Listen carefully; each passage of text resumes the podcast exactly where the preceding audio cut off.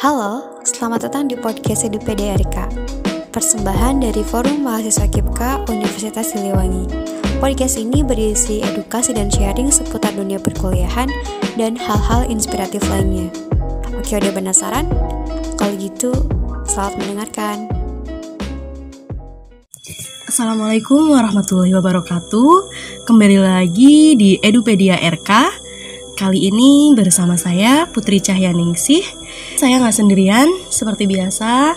Saya ada yang menemani dan di sini saya bersama seorang train attendant atau biasa kita kenal dengan pramugari Keteta. Oke, boleh dikenalkan dulu silakan. Halo, terima kasih atas kesempatannya. Perkenalkan nama saya Sinta Manda Puspa Kencana. Asal saya dari Ciamis, Jawa Barat dan saat ini saya bekerja sebagai train attendant atau biasa disebut dengan pramugari kereta api di Daop 5 Purwokerto. Nah, oke, okay. kali ini kita akan membahas mengenai uh, cara memaksimalkan waktu dan kesempatan. Nah, menurut Kak Sinta sendiri, uh, gimana sih cara yang paling efektif untuk memaksimalkan waktu? Baik, sebenarnya banyak banyak cara yang bisa kita lakukan untuk mengisi waktu-waktu luang misalnya. Banyak uh, media yang bisa kita manfaatkan gitu untuk belajar di waktu-waktu luang. Misalnya ketika pulang sekolah, mungkin banyak uh, teman-teman kita yang memanfaatkan waktunya untuk bermain keluar gitu nongkrong. di kafe-kafe ya kan. Tapi pada saat itu saya lebih memilih untuk uh, mencari informasi di laman-laman website. Ya seperti itu. Apalagi zaman sekarang itu untuk mencari suatu hal itu dengan gampangnya ya. Misalnya dari YouTube dari Instagram bahkan dari Facebook pun kita bisa belajar dari sana jika memang memanfaatkannya dengan baik seperti itu. tergantung ke cara kita untuk memanfaatkan media-media yang ada ya kak ya. Betul. Mungkin ada uh, waktu di mana saya waktu itu main ke mall tapi langsung menuju ke Gramedia. Karena di sana tujuan saya adalah mencari lebih banyak informasi untuk menambah wawasan, di mana pada saat itu cita-cita saya sudah mengarah ke pramugari. Maka dari itu, saya langsung cari buku-buku tentang pramugari untuk menambah wawasan saya pastinya. Di samping buku-buku, juga saya belajar banyak di Instagram, di YouTube juga dari pengalaman-pengalaman yang mungkin dari kakak-kakak pramugari yang sudah lebih experience seperti itu. Berarti memang sebelumnya sudah ada relasi dengan yang seseorang yang memang sudah jadi pramugari. Sebenarnya saya tidak mengenal sama sekali tapi mungkin dengan konten-kontennya beliau saya juga jadi belajar banyak. Karena pada dasarnya untuk belajar kita tidak selamanya dari pengalaman sendiri. Kita juga bisa belajar dari pengalaman orang lain. Seperti itu. Nah kak uh, setelah kita uh, ngegali informasi mencari informasi yang uh, tadi kakak sebutkan gitu baik dari buku-buku ataupun dari Instagram, YouTube dan sebagainya terus juga melihat pengalaman-pengalaman dari uh, para pramugari ini gitu untuk tahap berikutnya gitu langkah-langkah selanjutnya yang kakak lakuin tuh gimana aja? Baik, karena pada saat itu posisi saya masih kelas 12 untuk mempelajari semuanya. Jadi dulu berawal dari SMP, SMP kelas 3 pastinya sudah ditanya ya biasanya sama guru-guru di SMP gitu. Cita-citamu apa gitu. Dulu sempat saya itu menjawab ingin menjadi dosen. Entah apa yang saya pikirkan tiba-tiba saya berbicara untuk ingin menjadi dosen pada saat kelas 3 SMP betul. Nah, tapi setelah itu saya lebih memikirkan apa yang saya bicarakan? Apakah sesuai dengan diri saya atau tidak? Seperti itu. Jadi melihat diri sendiri saya bukan tipe orang yang mungkin uh, apa ya bisa mengajar teori yang ada di kelas. Tapi saya senang belajar. Tapi saya tidak bisa menyampaikan apa yang saya pelajari pahami. Yang saya pahami betul. Sedangkan saya melihat diri saya itu, saya bukan tipe orang yang uh, senang bekerja monoton gitu dengan lokasi, dengan tempat yang itu-itu aja, dengan orang-orang yang saya temui setiap hari. Saya lebih senang belajar banyak hal dan dengan berbeda orang setiap harinya.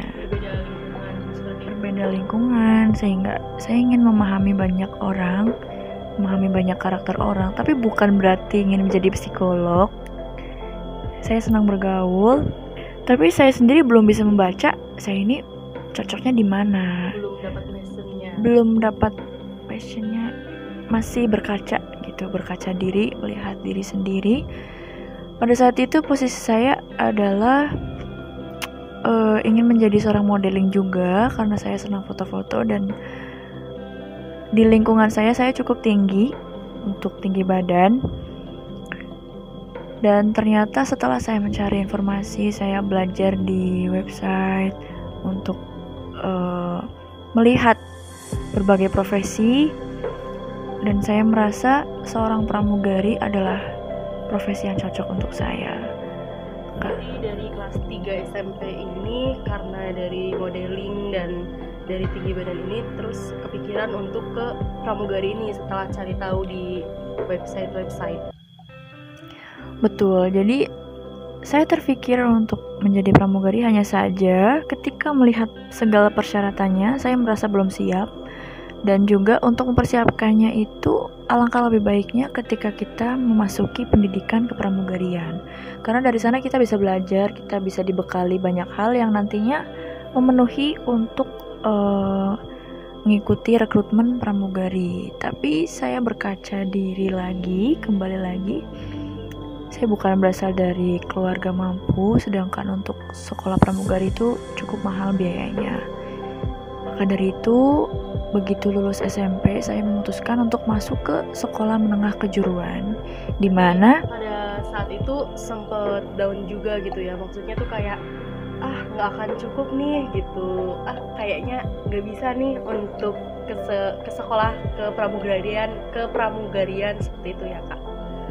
Iya betul. Sebenarnya dari para senior pramugari sudah memberikan uh, ceritanya kepada kami para adik-adik kelas untuk tidak perlu sekolah pramugari pun tidak apa-apa. Jadi langsung saja daftar ke maskapai, langsung daftar pramugari. Tapi saya melihat persyaratan yang harus ada itu saya melihat belum ada pada diri saya saat itu. Saya belum belum memenuhi kriteria. Betul, saya belum memenuhi kriteria, saya belum memiliki bekal yang dibutuhkan maskapai dalam mencari calon-calon pramugarinya.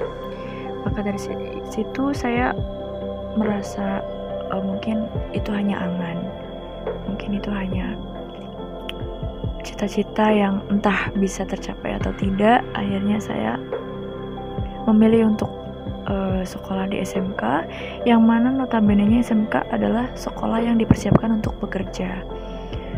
Jadi pada saat itu saya masih berniat untuk kerja seperti orang pada umumnya lah. Misalnya seperti di PT-PT dan lain sebagainya.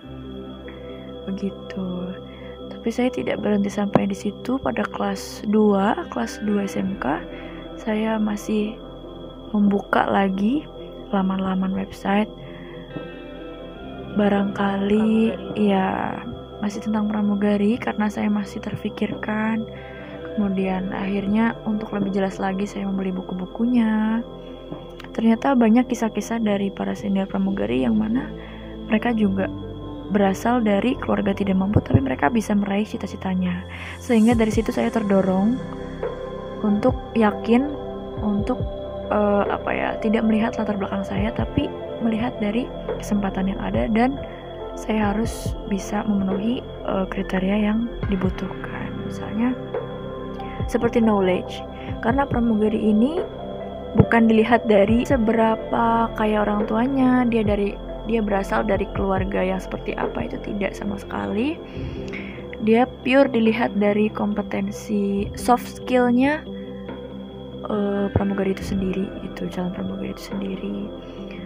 Bukan dari outernya saja melainkan dari innernya dilihat dari karakter aslinya dia seberapa baik dia misalnya sebaik apa attitude-nya karena nanti dia akan berhadapan dengan banyak orang dan pastinya setiap orang memiliki karakter yang berbeda. Ada yang uh, mungkin emosian, temperamen dan pramugari harus bisa menghandle orang-orang seperti itu sehingga orang-orang terpilih yang menjadi pramugari adalah yang berattitude baik dan memiliki inner beauty yang baik gitu. Karena dari dalam akan memancarkan cantiknya dari luar juga. Misalnya dia akan tetap tersenyum ramah ketika dicaci maki oleh penumpang. Dia akan tetap uh, tegar walaupun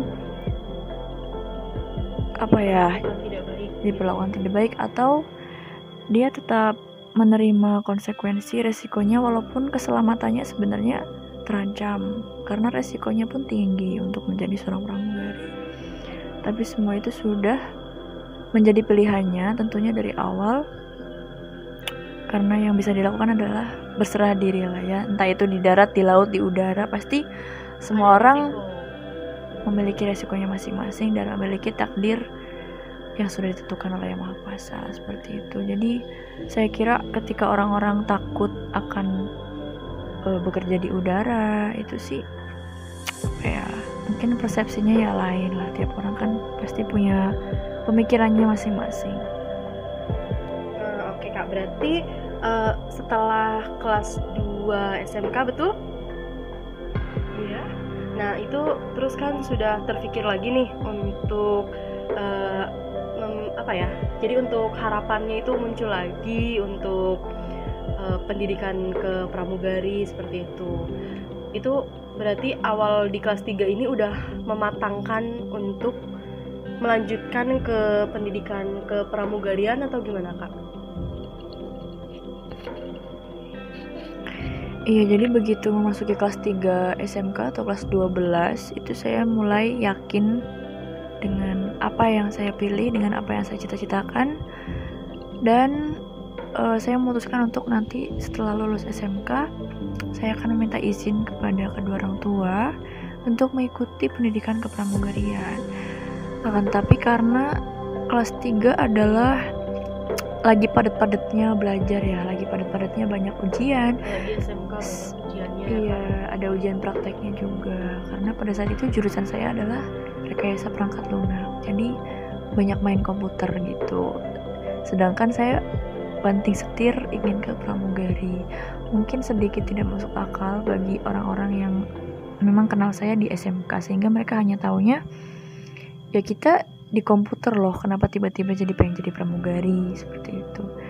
Tapi ya itu terserah mereka. Menurut saya tiap orang berhak memiliki cita-citanya masing-masing. Tidak ada batasan untuk bermimpi pastinya. Dan saya memutuskan untuk fokus dulu mengikuti uh, kegiatan berbagai ujian saat kelas 12 sampai akhirnya uh, setelah ujian nasional, kemudian setelah selesai ujian praktek, di situ kita masih memiliki waktu sekitar dua mingguan sebelum wisuda ya, dua mingguan.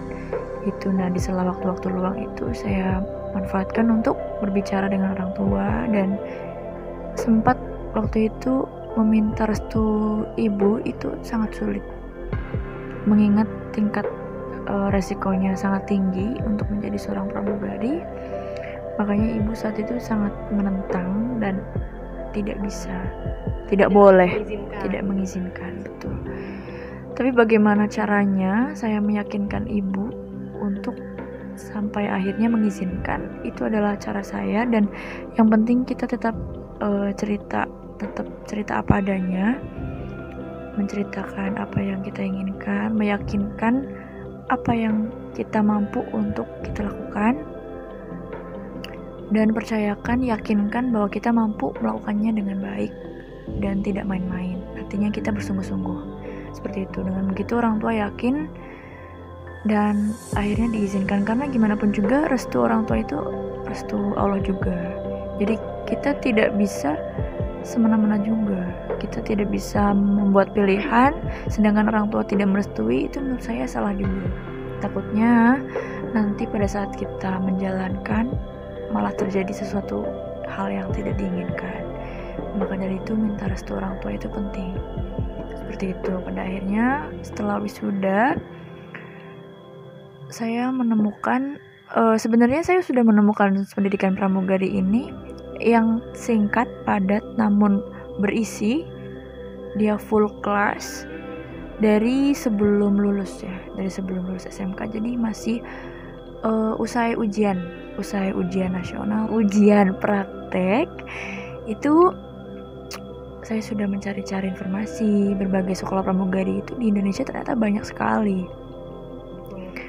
iya, untuk pendidikan pramugarian hanya saja. Ya mungkin masing-masing sekolah pasti punya fasilitasnya masing-masing dan mana yang menurut saya saya butuh nih yang seperti ini. Nah, saya sudah menemukannya sebelum lulus. Sebelum lulus SMK saya sudah menemukannya dan saya kira biayanya tidak terlalu tinggi dibanding sekolah-sekolah yang lain dan juga lama pendidikannya tidak terlalu lama, tidak buang-buang waktu. Karena semakin hari umur kita semakin bertambah, betul. Sedangkan setiap pekerjaan pasti punya batasan usianya masing-masing. Oke kak, berarti sebelum kakak minta restu ke keluarga, ngobrol sama keluarga tuh sebelumnya udah uh, cari tahu gitu mengenai sekolah-sekolah ke pramugarian ya kak? Iya betul. Jadi kan uh, begitu selesai ujian, pokoknya selesai ujian itu saya mulai membuka kembali. Aduh, sekolah yang cocok yang mana nih gitu. Karena terlalu banyak misalnya di Jogja saja itu kurang lebih ada 18 sekolah pramugari. Di Jogja. Di Jogja pada saat itu. Iya, jadi saking banyaknya tapi saya tetap memilih mana yang sesuai dengan uh, kemampuan saya sendiri baik soal biaya namun fasilitasnya tetap uh, memadai dan bekal yang saya cari ada di situ seperti itu misalnya seperti kelas public speaking kelas TOEFL di sana ada kemudian untuk praktek safety demonstration aviation terminology itu semuanya sudah lengkap saya rasa dalam waktu yang singkat dan tapi berisi seperti itu. Berarti ini juga termasuk uh, salah satu langkah gitu untuk memaksimalkan waktu ya dengan cara uh, ingin memenuhi kriteria untuk suatu pekerjaan tetapi yang tidak memakan waktu terlalu banyak ya kak ya. Iya, jadi dari awal pun saya sudah mempertimbangkannya di mana uh, dalam waktu yang singkat itu cukup gitu, tidak perlu berlama-lama buang-buang waktu sampai akhirnya bisa mendaftar di perekrutan pramugari seperti itu. Hanya saja pada saat itu maskapai yang saya tunggu-tunggu belum membuka lowongan. Jadi ketika saya masih pendidikan pun baru ada kebetulan waktu itu kereta api Indonesia membuka rekrutmen untuk para pramugarinya. Jadi uh, saya mengambil kesempatan tentu saja tidak saya sia-siakan. Jadi di situ dengan berbekal kemampuan saya selama dua bulan sebelumnya, karena pada saat itu posisi saya masih pendidikan, masih menjalani pendidikan ke pramugarian itu berarti.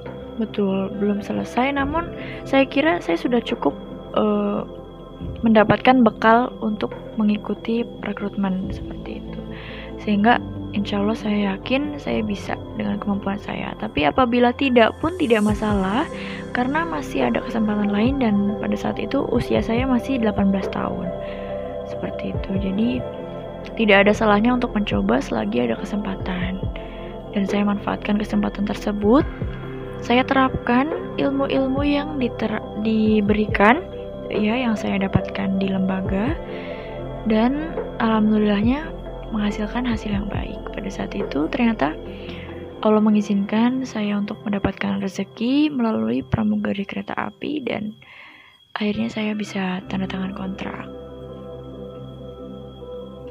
Uh, tapi kak uh, sebelumnya nih kita kan identik tuh pramugari tuh lebih ke pesawat seperti itu kak. Nah sebelum ke PT KAI ini ada nggak sih gitu tawaran atau lowongan di maskapai penerbangan gitu sebagai flight attendant tuh sebenarnya dapat tawaran atau enggak nih kakak?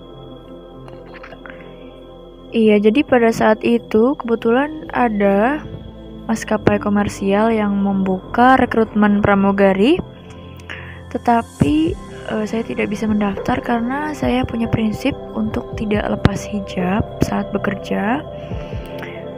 Dan ternyata maskapai tersebut tidak mengizinkan pramugarinya untuk memakai hijab kecuali ketika terbang ke Aceh. Karena negara Aceh itu sudah menerapkan peraturan untuk uh, pramugari-pramugari luar ketika datang ke Aceh harus menggunakan hijab. Dari mana pun pesawat itu datang. Aceh tetap harus menggunakan hijab Betul, tapi ketika sudah kembali ke sini mm, ke daerah yang lain selain Aceh harus dibuka kembali dan saya merasa tidak cocok di situ. Sehingga saya tidak uh, melamar pekerjaan tersebut padahal cita-cita saya memang pramugari pesawat hanya saja mungkin maskapai yang saya inginkan maskapai yang mengizinkan berhijab belum membuka rekrutmen sehingga saya mengambil kesempatan di PT KAI tersebut. Dan alhamdulillahnya rezeki Allah luluskan saya dan uh, saya tidak pernah keberatan ketika diberi kesempatan. Itu juga suatu pengalaman berharga bagi saya di mana pengalaman pekerjaan pertama saya adalah di situ dan saya bisa belajar banyak pastinya. Dari pekerjaan ini saya juga bertemu orang-orang baru setiap harinya. Kemudian uh, bagaimana cara kita bersikap di hadapan orang-orang yang memiliki karakter berbeda itu. Berarti tercapai ya kak ya keinginan ketika SMP uh, menginginkan pekerjaan yang tidak monoton, bertemu banyak orang. Itu akhirnya alhamdulillahnya direstui oleh Tuhan uh, pada saat bekerja di PT KAI sebagai train attendant itu tercapai ya kak ya. Betul, ternyata nggak cuma di pesawat, tapi di kereta pun saya bisa mendapatkan apa yang saya inginkan. Intinya, apa ya, saya memegang prinsip ingin menjadi orang sebaik-baik orang. Karena sebaik-baik orang adalah yang bermanfaat bagi orang banyak. Seperti itu, entah dilihat dia profesinya apa, tapi ketika dia bermanfaat bagi orang banyak, dia akan menjadi manusia yang baik. Seperti itu, sebaik-baiknya manusia. Nah kak, e, ketika mendaftar nih kan berarti pada saat menolak maskapai yang memang e, belum mengizinkan untuk berhijab, eh tidak mengizinkan bahkan ya kak ya, itu tuh kan pasti e, berat nih gitu. Padahal kan itu juga termasuk kesempatan emas nih udah di depan mata. Tapi kakak tetap e, berpegang teguh pada prinsip Kasinta. Akhirnya memilih di PT KAI ini. Ada nggak sih uh, rintangan nih atau tantangan yang bikin kakak tuh aduh kok gini kok berat gitu ada nggak kak Tantangan pasti ada ketika seseorang melamar sebuah pekerjaan, misalnya dari jumlah peserta pendaftar. Pada saat itu saya mendaftar di PTK itu ada 5.900 pendaftar. Dari seluruh Indonesia. Seluruh Indonesia. Lebih tepatnya lebih tepatnya seluruh Jawa ya baru di Pulau Jawa nih Pulau Jawa untuk yang 5900 ini iya dan itu dibagi menjadi dua kota di Surabaya dan Jogja jadi kita dipanggil sesuai uh, kota mana nih yang manggil kita misalkan saya dari Jogja disebutin namanya dan lokasi tesnya di Jogja ada yang kebagian di Surabaya seperti itu tapi total pendaftarnya 5.900 tapi untuk peluang kelulusannya itu gimana kak berapa persen yang keterima? Saat wawancara pun tinggal 2100 orang saja. Jadi pada saat pendaftaran online pun sudah diseleksi. Mungkin ada yang tidak memenuhi kriteria, entah itu dari fisiknya misalnya tinggi badan berat badan atau mungkin nilai rapotnya itu tidak memenuhi itu bisa. Jadi pada saat wawancara itu tinggal 2100 pada saat wawancara ini ini bisa dibilang uh, seleksi tahap keberapa nih kak? Dari dari 5000 sekian sampai 2100 itu tuh baru seleksi keberapa? Wawancara pertama itu tahap keempat kemudian nanti dilanjut wawancara kedua misalnya kita dilihat cara jalan seperti itu uh, soft skillnya ya. Kemudian dilatih seberapa baik skill communicationnya dia. Tidak dilihat dari gelarnya dia misalnya karena uh, saya memiliki kenalan pada saat wawancara itu dia sudah S1 tapi gagal. Karena mungkin uh, dilihat dari skill communicationnya dia belum terbilang baik betul. Dia masih mungkin gelarnya sudah S1 tapi tidak menjamin dia memenuhi memenuhi kriteria yang dicari HRD pada saat itu. Karena pada saat wawancara kita tidak ditanya gelarmu apa? Itu tidak. Tapi beliau itu memberikan pertanyaan yang kita bisa menjawabnya apabila kita uh, memiliki knowledge yang luas. Tidak hanya mencakup pertanyaan-pertanyaan teori di kelas misalnya itu tidak berarti setelah 2100 lalu diseleksi kembali ke tahap berikutnya itu untuk total yang lolosnya ada berapa pak? Kak kisaran ada berapa gitu? Saya kira-kira pada saat itu yang lolos wawancara ada 300an ya. Langsung diseleksi habis. Karena proses seleksinya pun berhari-hari. Jadi untuk wawancara saja itu bisa sampai 3 atau 4 harian karena saking banyaknya.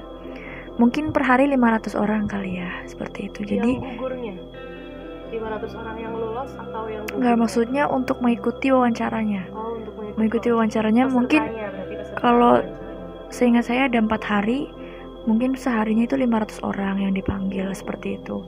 Dan ternyata untuk uh, email selanjutnya saya diberi email itu sekitar kurang lebih satu bulan itu untuk mengikuti tes selanjutnya di Bekasi yaitu psikotes dan kurang lebih yang mengikuti adalah 300 orang. Berarti Dari sudah 2100 lalu diseleksi kembali di Bekasi dan yang datang ke Bekasi itu cuma tinggal 300-an. tinggal 300-an dan begitu selesai tes psikotes lumayan lama saya menunggu email kembali. Kurang lebih dua bulanan baru ada email lagi dan ternyata ketika dipanggil ke Jakarta Pusat untuk tanda tangan kontrak itu hanya 240-an saja. Seperti itu. Sangat selektif sekali untuk uh, rekrutmen di PTK ini ya kak ya? Betul karena uh, mungkin tidak semua orang bisa bekerja di bawah tekanan dan juga jam terbangnya itu memang cukup lumayan ya iya panjang dibanding jam istirahatnya seperti itu.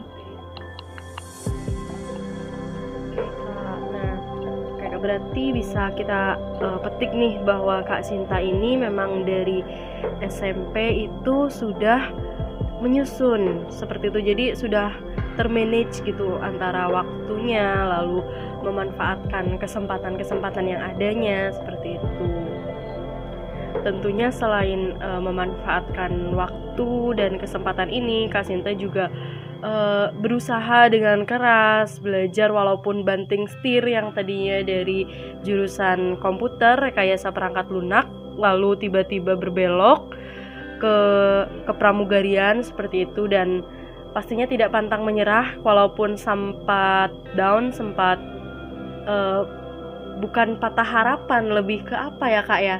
Kayak uh, insecure mungkin kayak yang iya karena pada saat itu saya merasa oh saya baru lulusan SMK sedangkan kenalan-kenalan saya pada saat itu ada yang udah S1 ada yang D3 bahkan. Tapi tidak menutup tidak menurunkan semangat saya pada saat itu untuk tetap lanjut mengikuti seleksi dan saya berusaha semampu yang saya bisa.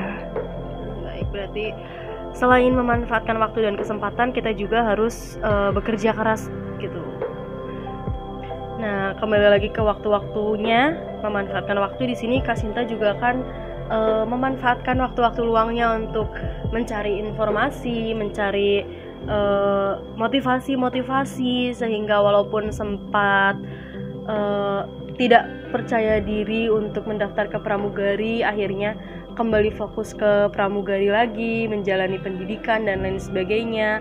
Apalagi saat pendidikan itu berarti cuma berapa tahun kak atau berapa bulan aja di pendidikan ke pramugarian ini? Kebetulan pendidikannya itu sangat singkat, hanya tiga bulanan saja. Tapi menurut saya itu sudah cukup untuk bekal persiapan tes. Karena pada dasarnya ketika yang lebih lengkap lagi, maskapai atau perusahaan yang merekrut itu akan memberikan bimbingannya yang lebih dalam. Jadi yang harus dipersiapkan adalah bagaimana cara kita memenuhi syarat saat mendaftar. Seperti itu, tidak membuang-buang waktu untuk mempelajari hal-hal yang akan diajarkan oleh perusahaan ketika sudah lulus. Gitu. Berarti waktunya benar-benar dimanfaatkan dengan baik untuk melatih soft skill ketika buat memenuhi kriteria yang perusahaan inginkan seperti Betul. itu ya kak ya Betul, kami jadi dipersiapkan hanya untuk eh, mendaftar sampai lulus seleksi. Itu yang dipegang oleh lembaga saya.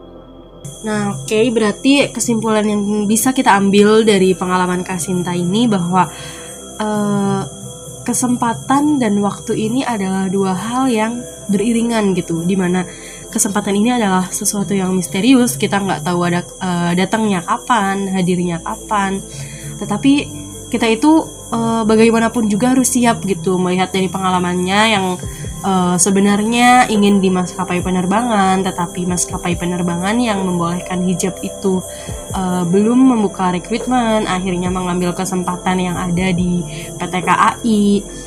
Demi Dan- mempertahankan prinsip. Nah betul demi mempertahankan prinsip, tetapi eh, Kak Sinta ini eh, mempersiapkan seperti itu kan untuk pekerjaannya itu kan masih sejenis berarti ya kak ya untuk Iya, pramugarinya betul. itu Hanya untuk saja bedanya ya di udara dan di darat. Eh, jadi ketika nanti kesempatan itu hadir kak Sinta ini udah udah siap gitu untuk menghadapi kesempatan itu seperti itu jadi eh, saya pernah mendengar kutipan kata-kata seperti kesempatan itu tidak datang nggak deng jangan nah jadi kedua hal ini itu harus eh, dimaksimalkan gitu baik dari cara kita pengalokasian waktu dan ketika ada kesempatan seperti itu. Tetapi tetap berpegang pada prinsip kita. Berarti eh, prinsip juga menjadi suatu hal yang sangat penting ya kak ya di hidup kita ya. Iya betul, apalagi dunia di luar pendidikan itu keras ya kalau kita tidak memiliki prinsip, mungkin kita menjadi tidak terarah. terombang-ambing Terombang-ambing. seperti itu mungkin ya kak ya baik jadi eh, mungkin segitu aja untuk pertemuan kali ini. Terima kasih banyak kak Sinta untuk waktunya. Sama-sama.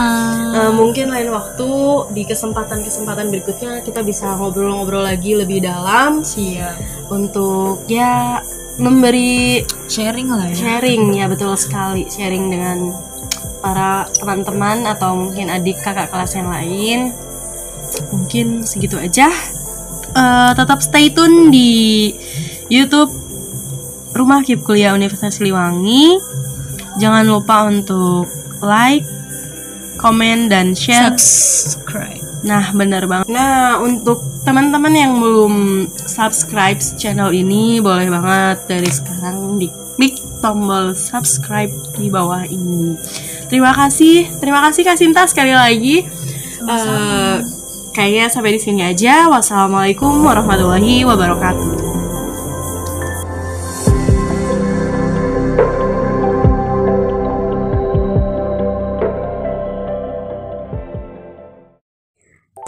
Kasih sudah mendengarkan podcast kami. Semoga bermanfaat dan sampai jumpa di podcast berikutnya dengan pembahasan yang lebih menarik. Jika kalian suka, jangan lupa klik like, comment, and subscribe dan share ke teman-teman kalian.